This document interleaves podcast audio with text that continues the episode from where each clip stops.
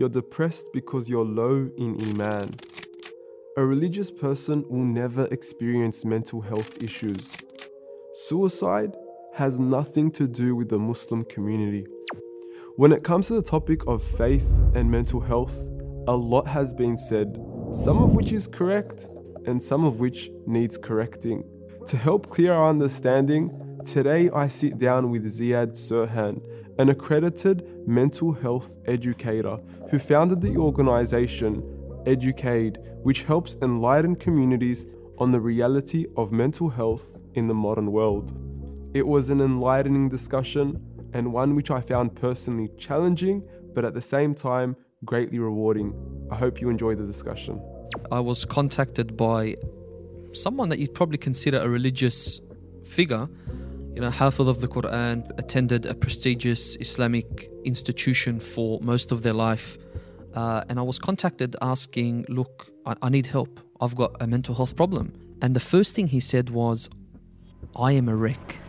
Personally, I know that you never uh, began your professional career in this Yeah. mental health space. You started off as a as a high school teacher. Absolutely. So, what made you make that transition? Yeah, so I guess a lot of teachers start off in the profession wanting to, you know, change uh, Yes, the yeah. upcoming generation for the better, right? Yeah, And you know, we have this revolutionary mindset uh, going into teaching, and I think I kind of joined that that movement. Yeah. So I, uh, you know, I slowly started to discover and connect with students at a different level within the classroom, and the, you know, the connections that were built with these students transcended, you know, the content knowledge around what we were teaching.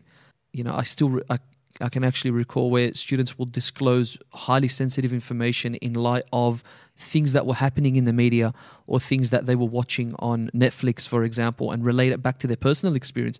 But notice that in the classroom, it was a safe space enough for them to express, you know, how they were feeling.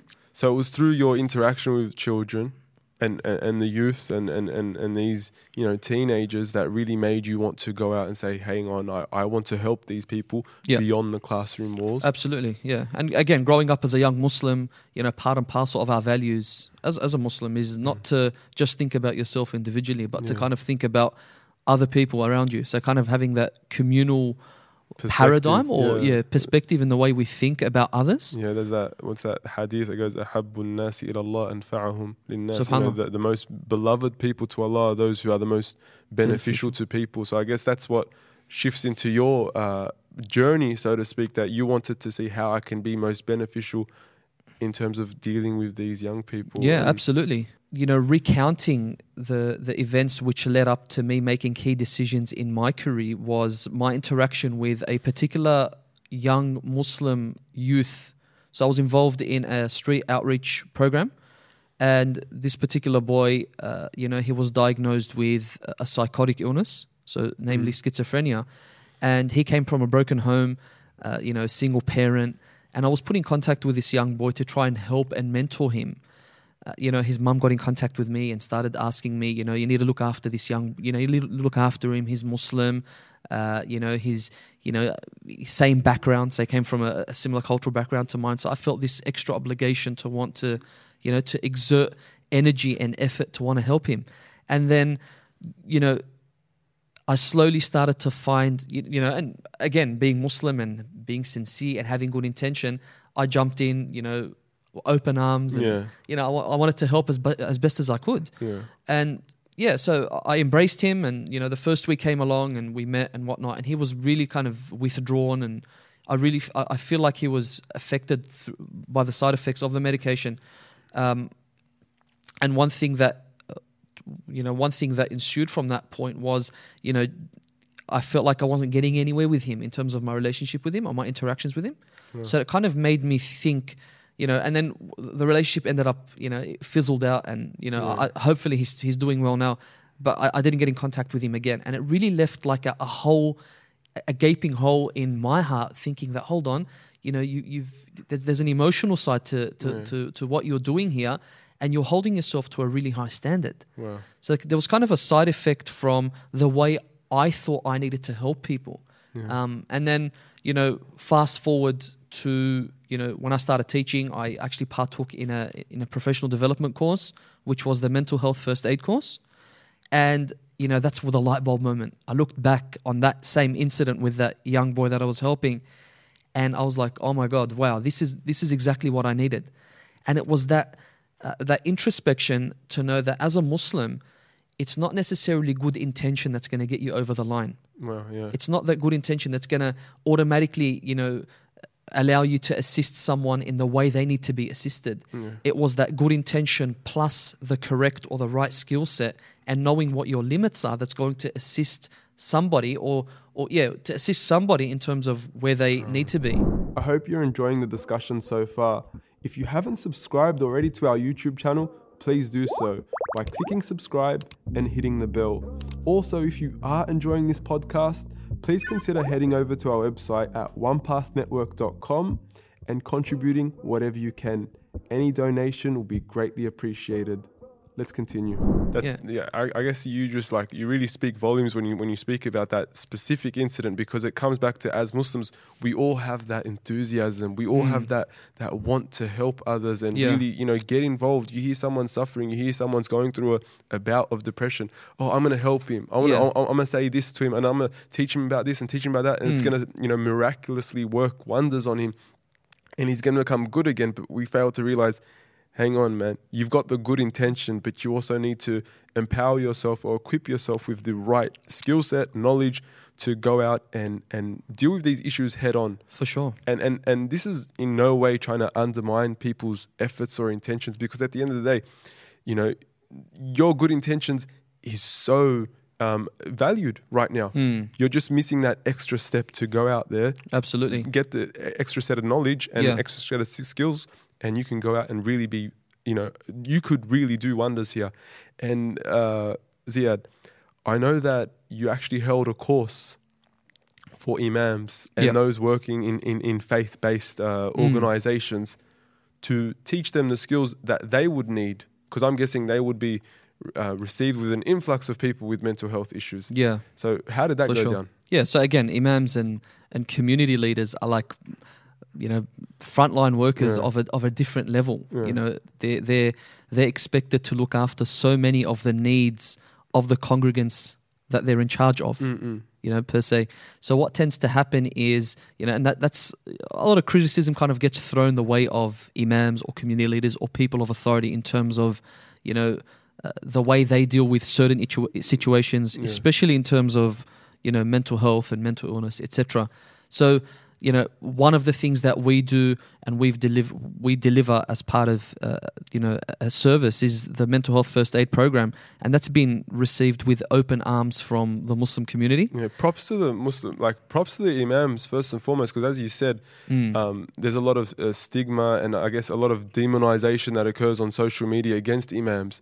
But hang on, we're seeing right here that the imams are at the forefront, equipping themselves with the knowledge. So we need to just like slow down on the, Yeah, on yeah, the I- keyboard. Yeah, for sure. Yeah. Again, it's we need to valid, validate some of those criticisms, but again, it's hard to kind of regulate uh, or limit those criticisms when everyone wants to have their say on social wants- media. But again, hundred percent. You know, props to the imams that you know that did under you know partake in the course, and even one of the imams was saying that. You know, he believes that it should be a a fard, pretty much an obligation for each imam to actually undertake a course like that or an equivalent to be able to kind of understand what that framework is. Hmm. Because again, part and parcel of the mental health first aid program, that's just one example of the programs we run, is that it equips individuals with that mindset to know where their limits are. Yeah, And that's extremely important, right? You don't want to overstep your mark, yeah. uh, you, you know, and and either cause someone more detriment Mm. to the current situation. Yeah, it's even like, uh, Islamically speaking, that's the that's the correct way to do things. I think it was Mm. Umar ibn Abdul Aziz. He says, you know, uh, may Allah have mercy on the one who knows his his limits and he sticks to his limits. So I think that that's you know, Islamically speaking, that's the right approach to have. And you know, on saying that you're dealing with the imams, I'm sure that would have been a bit daunting coming from a you know a, a student perspective. yeah, You- you- now you're becoming the teacher of the teachers of the ummah. Yeah, Uh, it was very um, it was very confronting, Yeah. uh, and I had to keep reminding myself and you know the mentors around me to keep saying that you know you're kind of offering what you're offering within the framework of your knowledge, right? yeah. So it was it you was don't want to extremely step rewarding. on yeah. anyone's toes or anything. Like Oh that, no, yeah. hundred percent not. Yeah, But- but, it was good. It, they kind of, I think that was one of the most unique courses I've ever been involved in because all the case studies and examples that they gave were like, wow, like Mm. th- this th- stuff you don't often hear of. Um, you know, from our level, right? We, we, it's very easy for us to kind of criticize those that are above us, Mm. but they also have their own experiences and their own uh, situations that they have they've had to deal with, and they're not easy. They're not Yeah. like uh, you know it's a straightforward approach. There's so many factors to consider. Yeah, and I guess we, many of us, I guess we belittle this kind of. Uh, oh, it's so easy. You don't. Have, you just have to say this. You know, don't say these ten things and Yeah. just say this one thing, and everything will be perfect. But hang on, man, this is Mm. very, very difficult. Yeah. So, you know, you're dealing with the, the faith-based workers. What role do you see faith playing when it comes to mental health? You know, I guess we've heard all this. We've we've heard all Mm. the you know misconceptions at the start of at the start of the the podcast. Or, you know, if if you're low in iman, it means you're going to Yeah. be depressed. But in in all honesty, I feel like faith does have a role to play. Yeah, for sure. So where where do we? I'm going to start off with a with a small example, Mm. right? And it was very recently, actually. I was contacted by someone that you'd probably consider a religious figure, you know, Hafiz of the Quran, um, you know, attended a prestigious Islamic institution for most of their life.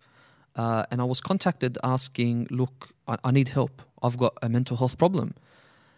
And okay, I, I, I said, okay, let's chat. So, you know, we had, we had a, we had a, we picked up the phone and started speaking to, to this, uh, you know, religious person. And the first thing he said was, I am a wreck. My father destroyed me. And then, you know, I was kind of shocked. You know, that's the first, uh, you know, he exclaimed that nearly. And then I was like, okay, um, let's just kind of unpack what's going on. And he was saying, look, I'm afraid of speaking to a mental health professional. That's why I'm approaching you in your capacity as an educator in this space, as someone that raises awareness. And I need, you know, I need to, I- need help. So we kind of had a, a preliminary discussion, obviously being mindful to to kind of stick within my parameters as an educator and not kind of overstepping my mark.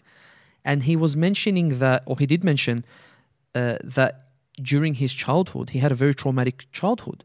His father was abusive, uh, not just to the siblings, but also to the pet, to, to, to the mother, and you know would and literally rob them of their self-esteem and their confidence, despite their, uh, you know, despite the fact that they were really intelligent children that were being brought up.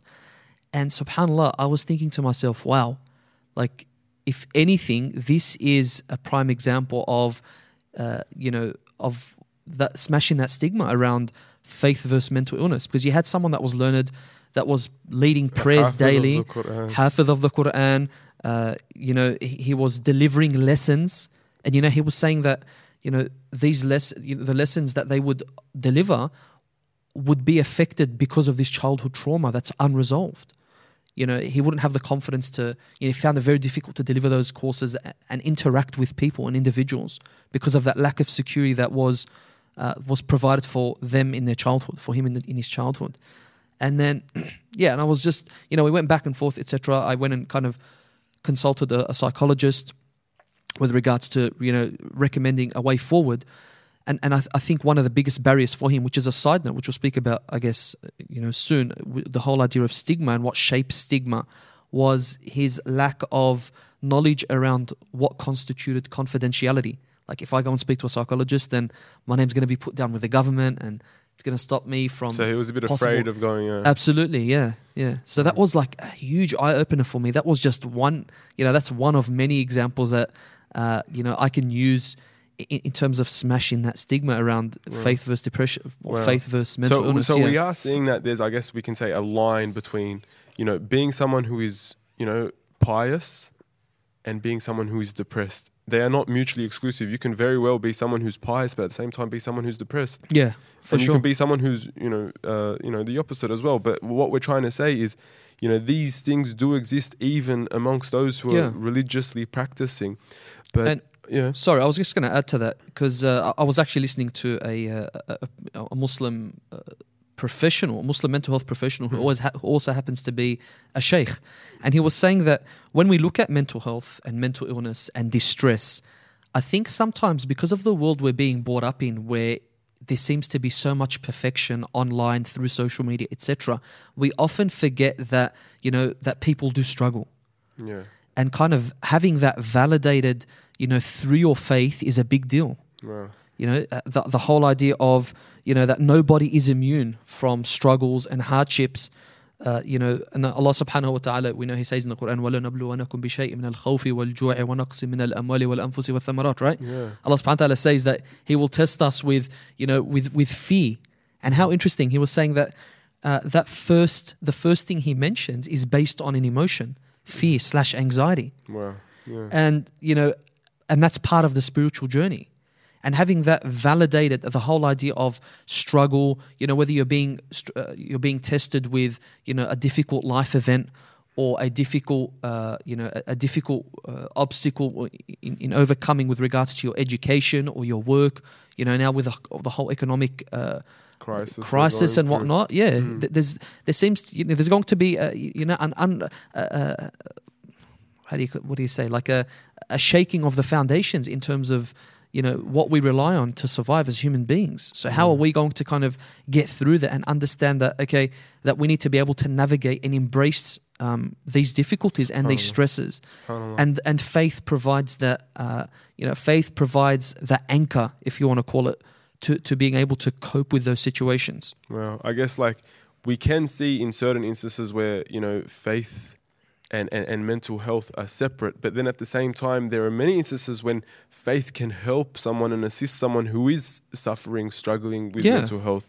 I for sure. guess you know. Um, I, I I remember doing actually I remember doing a course with you once, Mm. and and you were saying that one of the contributing factors to I guess depression or anxiety was a lack of purpose Mm. or having this, you know, or, or fear. And then when when it comes to our faith, our faith is there to anchor you, as you said. It's Mm. there to give you a purpose. It's there to remind you that you know, even when times get tough, when there is a struggle, you know, Allah Subhanahu wa Taala is there, yeah and everything is in the hands of Mm. Allah. And you know, although uh, our faith does, I guess I wanted to draw this with you as well.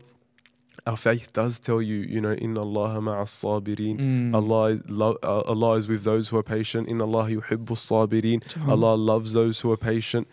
And then I guess there's a bit of a misconception. People say, "Oh, don't tell people, just be patient." Mm. I guess that, that that's an interesting one, but um, I guess it's, it just depends on a case by case scenario or, or the exact circumstances of when you do tell someone to just stay patient, because then it can, as as, as you've mentioned, it can backfire. Yeah, absolutely. And Mm. again, the whole idea of you know of patience isn't just to kind of sit idly by and wait for the cloud to pass. Yeah, It's about kind of being proactive in terms of alleviating the distress, Mm, right? Doing what you can within your means. to- Absolutely, yeah, for sure. And you know that that uh, one hadith that really brings me solace personally and, and, and, and contentment is that one where Allah Subhanahu wa Taala, um, oh, sorry, the Prophet Sallallahu Alaihi Wasallam, he said uh, that you know, uh, you know, عجبا لأمر المؤمن. yeah, You yeah. know, فإن أمره كله خير. yeah, yeah, yeah, yeah. Requote me if I'm Yeah, if I'm misquoting it, but you Yeah. know that the, the the believer's affairs are amazing, yeah. pretty much paraphrasing, and that you know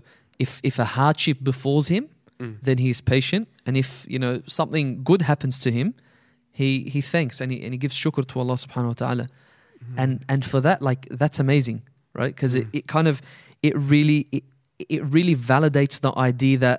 and I keep using this word validate, but I think it's important that we don't kind of push it to the side. Mm. Allah subhanahu wa ta'ala is telling us that you will be faced with hardship. Mm. You know, if we look at the prophets, alayhim salam, you know, they, they were, you know, the, the epitome of, you know, their da'wah was, was having to navigate through struggles with their people, with delivering the message, undergoing severe persecution, etc. Mm. And, you know, even closer to the Prophet when we look at, you know, how he dealt with grief, for example, as one, you know, one uh, example of, you know, how he dealt with a very powerful and strong emotion when his son Ibrahim uh, passed away. You know, and, you know, he let himself cry and, and kind of, and, and he channeled those emotions towards Allah subhanahu wa ta'ala. Subhanallah. Yeah. No, it's, it's actually a, it's a beautiful thing the way I guess we can interplay between our faith and, and if we do have mental health issues. Mm. But if we, I guess, in essence, there is a role for faith, but overall, Yeah. overarching, we're saying that, you know, when, when, when push comes to shove, when it gets really bad and when things do Mm. come into play, we need to have that, I guess, the, the qualified uh, 100%. intervention. Yeah, so if, if I can just kind of hone in on that a, a little bit, right? We, we, we kind of term religion, Mm. you know, or faith as a protective factor from someone falling uh, falling into the ditch. You know, if we can kind of term, you know, someone that's you know mentally unwell that needs the psychological help as someone that's falling into the ditch. You know, the faith provides them not to kind of well, it contributes to them avoiding falling in the ditch, but it's still possible that they can fall in that ditch Definitely. and when they do fall in that ditch kind of you know you know seeking the the appropriate help to get them back out that's Yeah. pretty much how i'd like to look at it another example that was you know once mentioned to me was you know I just imagine that you know when someone is mentally unwell it's like a covering over their you know over their mind and it kind of affects the faith that going in and out Mhm.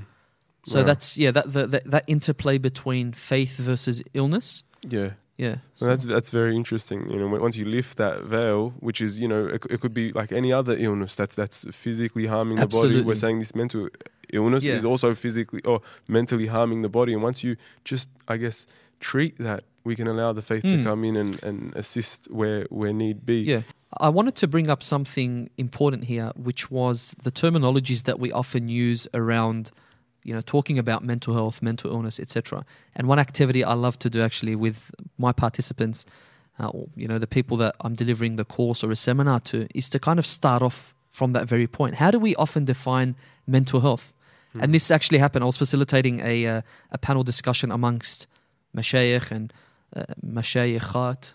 It's a plural form. Uh, Sister if that's a right? word, uh, yeah. Yeah, if that's a word. Yeah. Yeah. Anyways, um, yeah, I was facilitating a discussion, and the first that's the first question I asked, and I was kind of, you know, being in this space and always, you know, paying close attention to the language that we use goes a long way in terms of breaking down that stigma, and we often use mental health in replacement for mental illness. If that makes sense. yeah, I, I guess I, I, I've fallen to that. Yeah, I- again, s- uh, society-wise, yeah. yeah, we interchangeably use physical, sorry, mental health for mental illness, Yeah. but we don't necessarily do that with physical health and physical illness, right? We don't, yeah. you know, if I say how's your physical health, you're automatically going to assume, you know, Are you you- going to the gym? Are you exactly eating right. Yeah. That- but if I say how's your mental health, you're automatically, not you, the general populace, right? They're going to kind of go to the, the assumption to start answering question. Oh, am I depressed? Am I anxious? Uh, Mm, mm, You know, going through the list of mental illnesses. mm. Whereas when we actually break the fact, we differentiate that mental health and mental illness are two different things. And when we are talking about our mental health, it's more than just the absence of disease. Mm. And when we, if, for example, we look at the definition from the World Health Organization, what is mental health? They break it down. They say that mental health is a state of well being where the individual, there's four parts, right? Realizes their own abilities, can cope with the normal stresses of life, can work productively and fruitfully, and is and are able to make a contribution to their community. Well, that's a, who on earth has mental health after that? Yeah. Like, like that's a very high definition of what. Absolutely. yeah. And again, like so be it. That men, you know, mental health is more than just the absence of an illness. It's not it's not uh, being depressed or feeling suicidal that necessarily means oh that my, I have bad mental health. Mm. Are you feeling well? I guess we can say. Yeah. Yeah. Are, are you feeling well? You, you can ask how's your mental health, Yeah. but for people to assume that it auto- automatically means an illness or the absence of an illness, I think is uh, you know it can be slightly problematic. So. I guess when we're talking, you know, unpacking the conversation, it's extremely important that we we differentiate and we start off with, you know, language because language, you know, it shapes the way we communicate. It shapes the way that you know perceptions are built, especially in society. Mm. And you know, when, when relating that back to uh, what we were speaking about before, you know, and and accessing support when we do need it, right? Because we were talking about faith and faith and what happens if somebody, you know, do we discount professional help, Mm. right? So when we are talking about mental health, mental illness, or mental ill health, we need to also appreciate that just like, you know, if you were to physically become ill and need to go see a doctor, then the same thing happens if you're mentally ill or Mm. you fall in that, you know, you know, that zone of not feeling so well. And that's not a fixed state. Nice. Yeah. Yeah. So let, let let's um let's let, let's role play right now. Okay. I guess um, you're a person who teaches people how to deal with people that have mental health. Yeah, so, So, just just a reframe. So I I equip the layman, if you want to call it, Mhm. you know, through education, Mm-hmm. how to approach and assist someone that's starting to become unwell. Yeah. Okay, so for instance, say for example, I Mm. know someone who's suffering from a mental health condition. What's the process? Again, Should I uh, yeah. abstain? Should I avoid? How how do we go about this? I think there's a few key points that you Mm. can kind of keep in mind. Mm. And again, going back to understanding what your limits are, I think is a Yeah. is a great start, right? That's the Yeah, before approaching, uh, you know, knowing what your limits are, and understanding are you the right person to approach them. mm. Now, you might not necessarily be the best person to approach them, especially Yeah. if you know it's someone that's you know distant to you or you know so the proximity you may have with the person. absolutely Yeah. practicing cultural safety as well is a, is a huge thing. Like, uh, is the person that you're approaching what's their cultural background when it comes to having conversations of that nature? Mhm. So practicing cultural safety, equipping yourself with the skills to, to understand, you know, what's appropriate, what's inappropriate. And then I guess that's like a pre entrance into, you know, th- approaching the person. And when you do approach them, you know, approach them being, uh, you know, approach them at a suitable time, at a suitable place, you know, express uh, the fact that you want to listen to them, or you don't necessarily need to express that, but you need to show that you're listening to them. And when I mean listening to them, not listening to them just with your ears, but listening to them with your words, yeah, being present, I guess. being present, listening with your words, with your body language. All this kind of plays into what it means to listen to somebody. And subhanAllah, I was actually speaking to a psychologist, um, actually our team psychologist, and I was asking them, you know, I was presenting the framework that the mental health first aid course gives. And he was saying that he thinks, in his opinion, that listening is probably one of the most important aspects in terms of the action plan we give to participants. Wow. Yeah. Because again, we often We love to talk. We love guess to talk. do we listen to respond and Yeah. not listen to to understand, right? Yeah. And, and I give this example all the time. Like back, you know, in my staff room, I used to, you know, I'd be missing for a few days. I'd be sick, or you know, my, my child would be sick, Mm. and I'd go back and you know, and they ask me, you know, how's your kid? You know, is everything all right? Yeah, yeah. And you know, at that point, I needed just an avenue to talk about, you know, the hardships. Yeah. Subhanallah, like you know, it's it provides a relief just knowing that the people there can serve as Wow. sounding boards, Wow. and then straight away, uh, the conversation will turn into something about them and their kids and their family, and then I was like, Subhanallah, like weren't you just asking me about myself? SubhanAllah. And that kind of, and then I'm like, all right, I better kind of step away from the conversation now. That was a bit, you know, a, a bit weird, and it kind of it had me feeling like, did they really care about what I was going through in the first place? Do you know what I mean? you you just like I, I feel like that's so important and it's so misunder I guess it's it's so um undermined the importance of this this this major act of just listening Mm. and and as you said listening to actually understand and not listening to just respond and I Mm. guess you reminded me of this subhanallah just came to me right now this story of, of the prophet sallallahu alaihi wasallam he comes into the masjid and he sees a companion I think his name was Abu Umama Mm. and he's just sitting all by himself Sallallahu alaihi wasallam. And the man's sitting all by himself and the prophet ﷺ is, is you know is intrigued. Why, why is this companion sitting all by himself? There is no there's, it's Mm. not a prayer time and he's just you know no one surrounding him. So what brings him? He asks him you know why are you here? Khali and you know why do i see you alone? And he says i think he said um uh, humum wa he goes i have so many worries and so many debt. Mm. and the prophet sallallahu alaihi wasallam you know he the fact he was just willing to listen Mm. and and and when he does respond, you know, he gives him that that famous du'a. Allahumma inni a'udhu bika min al-hammi wal- hazan. I, seek refuge in you from I seek refuge in Allah from from sadness and, and grief. But I feel like there's that important note of just listening to someone and asking them, you know, how is everything? Mm. How are you going? And I Yeah, guess that's where it for all sure, starts, man. Absolutely. So yeah, I, love that example yeah. that you gave. Even you like use it in your course now. Hundred percent, especially with a Muslim audience. I think it will reverberate really well with them. Yeah. And even like the Prophet sallam, even you know, you said you were, we're going to talk about like young people and their mental health, but yeah. even the way the Prophet sallam interacted with young people. Mm. You know, that story of the young girl that would take the Prophet sallam, you know, mm. by the hand and you know allow him to walk the streets of Medina, right? And you know, just the rahmah he had towards you know people of all ages and showing them through his actions and Wow. his you know his uh, you know his words what it means to actually listen. Well, I Yeah. guess that the way we deal with young people, I guess, especially in today's day and age, it's so crucial because, um, I guess, from your studies and from what I've heard from you previously, we're seeing that mental health is on the rise at a at a exponential kind of rate. Like Mm. right now, mental health issues are, are, are Absolutely. increasing rapidly. Mm. So we really need to be concerned about this. So, Mhm. you know, why is this the case? Yeah. So uh, statistically, I've uh, Yeah. gathered a few statistics around youth mental health. Right. Mhm. Youth mental health or youth youth uh, mental ill health is the leading cause of disability amongst young people. No, so mental health is considered a disability.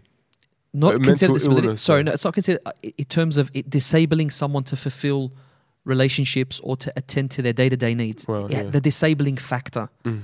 It's the leading cause of of that amongst other you know illnesses. So there's th- there was a, a scale which was derived to kind of measure both physical and mental illnesses and their disabling factor or their, dis- their, their weight yeah the disabling factor on individuals and they found that mental illness was the the major contributor it's also the leading cause or it's the leading burden of disease for young people Wow. for at 45% So why is this the case though? Like, why are we seeing now in 2020 that it's growing so fast? Like, Yeah. are there contributing factors we should be aware of? yeah absolutely yeah and, and again it goes back to that question i always get asked you know but you know What's causing it? what's causing it exactly right even like amongst you know my friends and whatnot you know they talk about mental health you know what, what causes it is it Mm. this or that again it's a complex the, the, the basic answer to that it's a complex interplay Yeah. between risk factors Uh, you know whether it's biological mm. um, you know social psychological etc Mm. different factors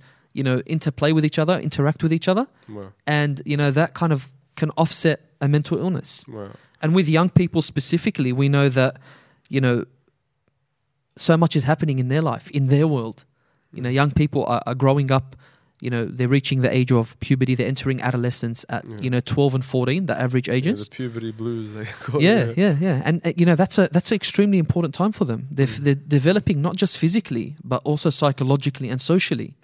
And then there's all these other, you know, external things that play into their development, whether it's, you know, you know, th- their social environment, the home that they're being brought up in, Mm. uh, you know, society. Peer pressure. I think peer pressure in, in high school is like next to nothing. I don't think you can compare it with anything else. Just, you know, in the classroom, there's so much, I guess, Mm. testosterone being thrown around, and, and we're just like on that edge just because of the peer pressure that's around you 100%. on a day to day basis. Yeah. No, I, I totally agree with that. And Mm. a- again, you know, social media plays another big role. Yeah, that's the next big thing. Yeah, and and what tends to happen? So if if you want to imagine that, you know, back you know fifty years ago, growing up was a lot different than growing up now. You had you know teenagers entering adolescence, which was the age of say twelve to seventeen, that range, entering that, and then either finishing school and transitioning straight into work, or and marriage. Mm.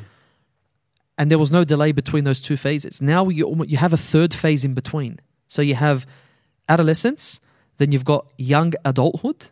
They've you know the the the, the Mm. literature terms young adulthood say from the ages of 18 to 29 Mm. and then adulthood starts at 29 Wow. so that that phase in between you know the young adulthood phase plays an extremely you know it's an extremely important phase because it's a time of instability you have individuals that you know are educated and they've you know they're starting to go through their tertiary education but also kind of transitioning into work Mm. and you know the median number of work uh, work changes in you know for the a- average American was eight. So they'll have eight career changes or eight changes in their work environment on average in that time period.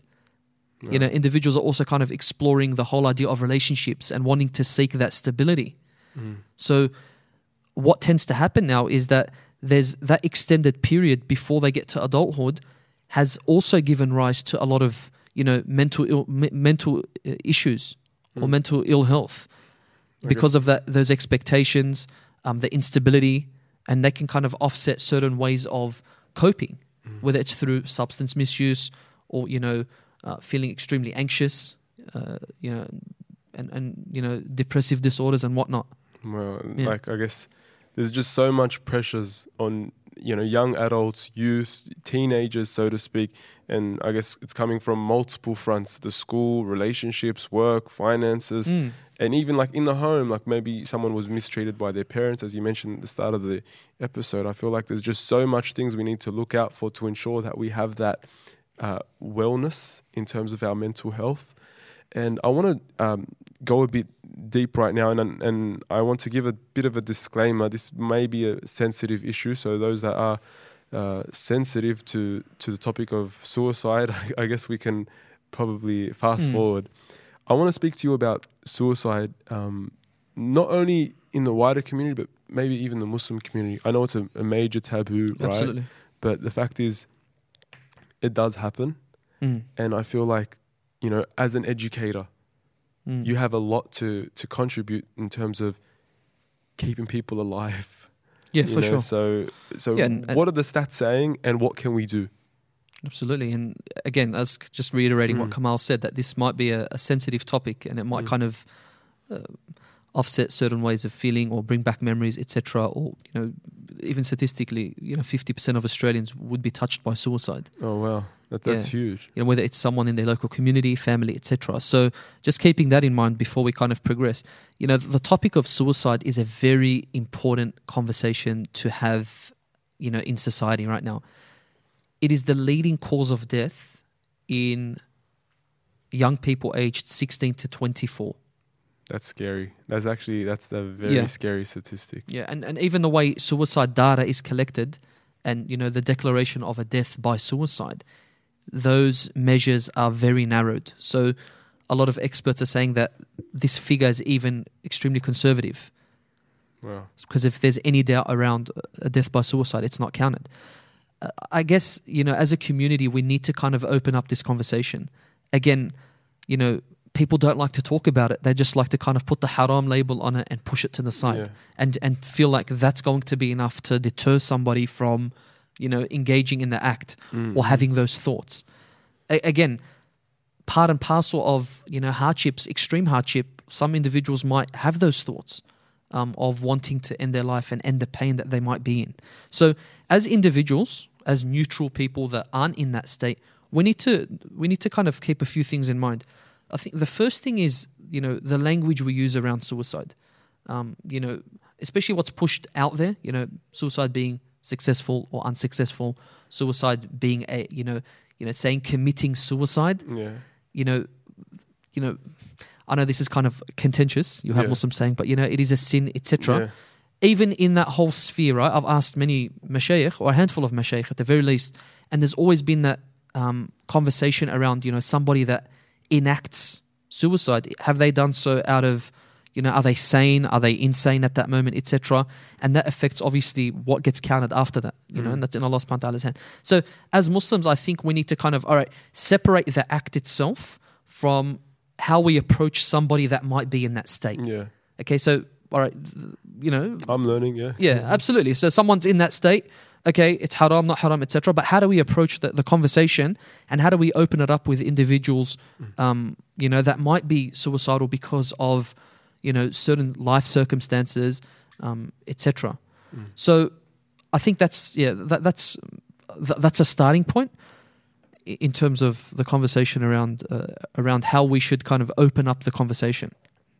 Mm, and I guess if they do need help, you should, um, I guess, direct them to Yeah. the appropriate people. Yeah. But at the same time, be mindful of, you know, the fact that yes, we know it's haram, we know it's a sin, but our goal in dealing or, or interacting with someone who has these thoughts is not necessarily to inform them that it's haram. Our goal is to save their life. Absolutely. and you know whatever b- by any means necessary if you are going to save their life you know come you know the one who saves a life is like he's saved all of humanity Mhm. as allah says in the quran that's the goal right now Yeah, yeah, for sure. And and again, when we look at you know some, you know the attempts, they say that roughly people who attempt suicide are ten times more than the people that die by suicide. wow So you have individuals that you know are high risk as well.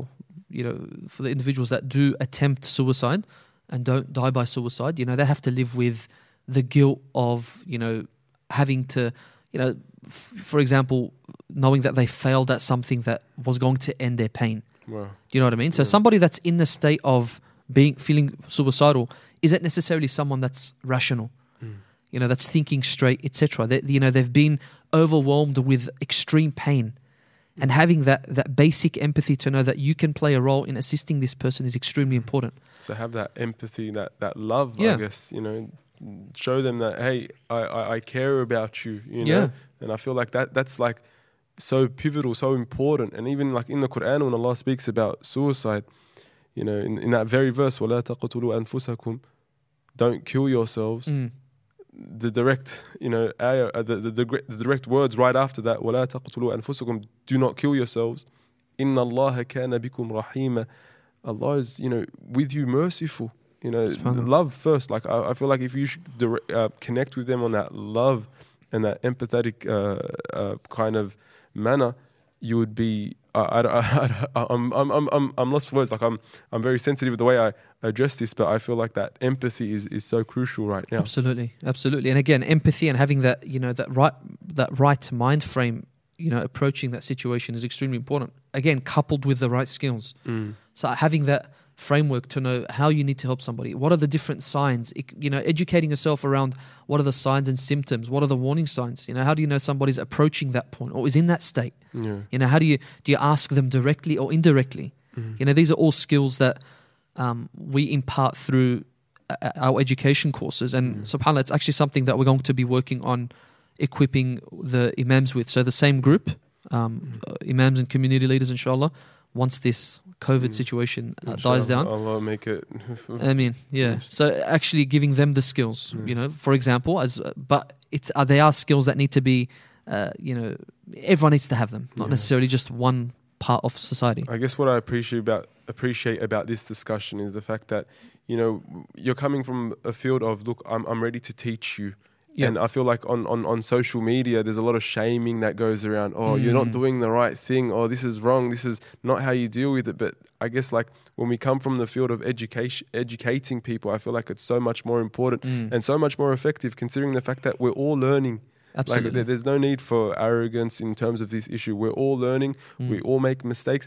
Mm. And on top of that, it's it's not easy. You know, dealing with mental health or dealing with people, loved ones, close people that have mental health issues. So I feel like we're not coming from a, you know, we're looking down at anyone right Mm. here. We're here to teach everyone, and we're all learning. We're all in For this sure. together, man. For sure, hundred Hmm. percent, and you know, and understanding that if someone does fall in that ditch or you know goes through that tough time and are you know clinically mentally ill, it doesn't necessarily mean they're going to stay like that for the rest of their life. Yeah. You know, they can for every single mental illness, there's a an evidence based treatment for it. You know, whether it's through talking therapies or or medication, etc. There's they've all been proven to assist somebody, and you can find plenty of examples online of you know individuals with their own lived experience of mental illness you know even on the topic of you know people that have attempted suicide going out now and inspiring young people you know sharing their story and i Mm. think that's extremely powerful right creating those spaces those safe spaces to have these sensitive d- discussions I guess. whether it's online or offline Yeah. I guess also when it comes to having these sensitive discussions, there is a bit of a stigma surrounding men mm. seeking help Yeah. or men coming out of their shells to, you know, hey, I, I need some help. Yeah. So is, do you see that? Like A hundred percent yeah Yeah. But young boys you know all the time macho men. hundred you know recently actually in one of the cohorts that we ran the teen mental health course with you know it was a year 10 student and you know they were the most annoying kids Yeah, to teach at the start and i love those students right because you win them over and then by the third session they were almost in tears talking about like how much this course meant to them and you know their outlook on not just their own mental health but what it actually means to be a mate Mm. right? Because again, for guys or for men, being a mate isn't just about. It's just mainly about you know socializing, etc. But it's not providing that emotional support or opening up about your emotions, which goes back to what you were saying uh, about before. You know, men's mental health is such a, a massive topic that needs to be uh, open. Yeah. Going back to suicide statistics, seventy-five percent of suicides are males. Wow. That's Yeah. scary, man. Yeah. So, and again, Why, why is that the case? I, I guess you got to be. Uh, there's yeah, there's there's different factors. I guess one of the main factors that really sticks out for me is the whole idea of how men are regulated to deal with issues. Mm. You know, we're brought up from a young age to to kind of hide our emotions and you know speak you know, about things that don't relate to our feelings, you know, and act in certain ways and deal with situations Not with your anger. Seek that help. Yeah, Mm. yeah. And what that tends to happen is it kind of hides a lot of, you know, Mm. issues that might be might be there that might come out later. Wow. And I guess there's also that, that heightened expectation upon men to to perform, Yeah. to make money. I guess there's that, you know, I guess women have it too, but with men, I guess as a man, I can say that that expectation is there. Mm. You know, the community puts it there, the, you know, social media puts it there that as a man, you need to be successful. For and sure. that can actually be quite detrimental for Yeah. someone who isn't. Absolutely. And again, obviously, if females have their own challenges Mm. and and men have their own challenges. But Mm. yeah, on the topic of men, yeah, I totally agree with that. That you know, the, challenges you know are exacerbated by the expectations that society puts on us for sure. Well, I guess Yeah. may Allah, you know, alleviate all the, the, the, the problems and the, and the mental health issues that people are experiencing around the world. I mean, Um, Ziad, it's been an absolute pleasure discussing all these topics with you. I, I learnt a lot, and I sure hope everyone watching also learnt a lot. This was a sensitive issue. Um, I was a bit hesitant to, to go in this, you know, uh, face first. I was Yeah. a bit hesitant, but because I know that there's so much to learn when it comes to this topic, mm. and I really thank you. no, thank Yeah. you so much for having Yeah. me. And again, just a, a closing message. uh, Mm. Thank you to One Path Network for inviting me, and for any listener that's out there.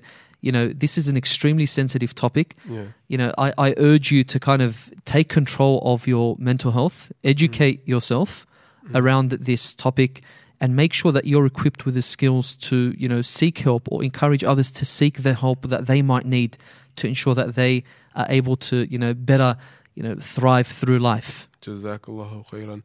Thank you so much Thank once you so much. Ziad. Jazakallahu khairan. May Allah reward you for this service you're giving to the Muslim community. And For all those that are watching, if you are suffering or you know someone who's suffering, we ask Allah to alleviate their pain. We ask Allah to to enable them to experience wellness and and and, and really good mental health uh, into the future. Uh, may Allah bless you all. Thank you for watching. If you did enjoy this podcast, don't forget to subscribe and leave us your feedback and suggestions for future episodes. Assalamu alaikum wa rahmatullahi wa وبركاته.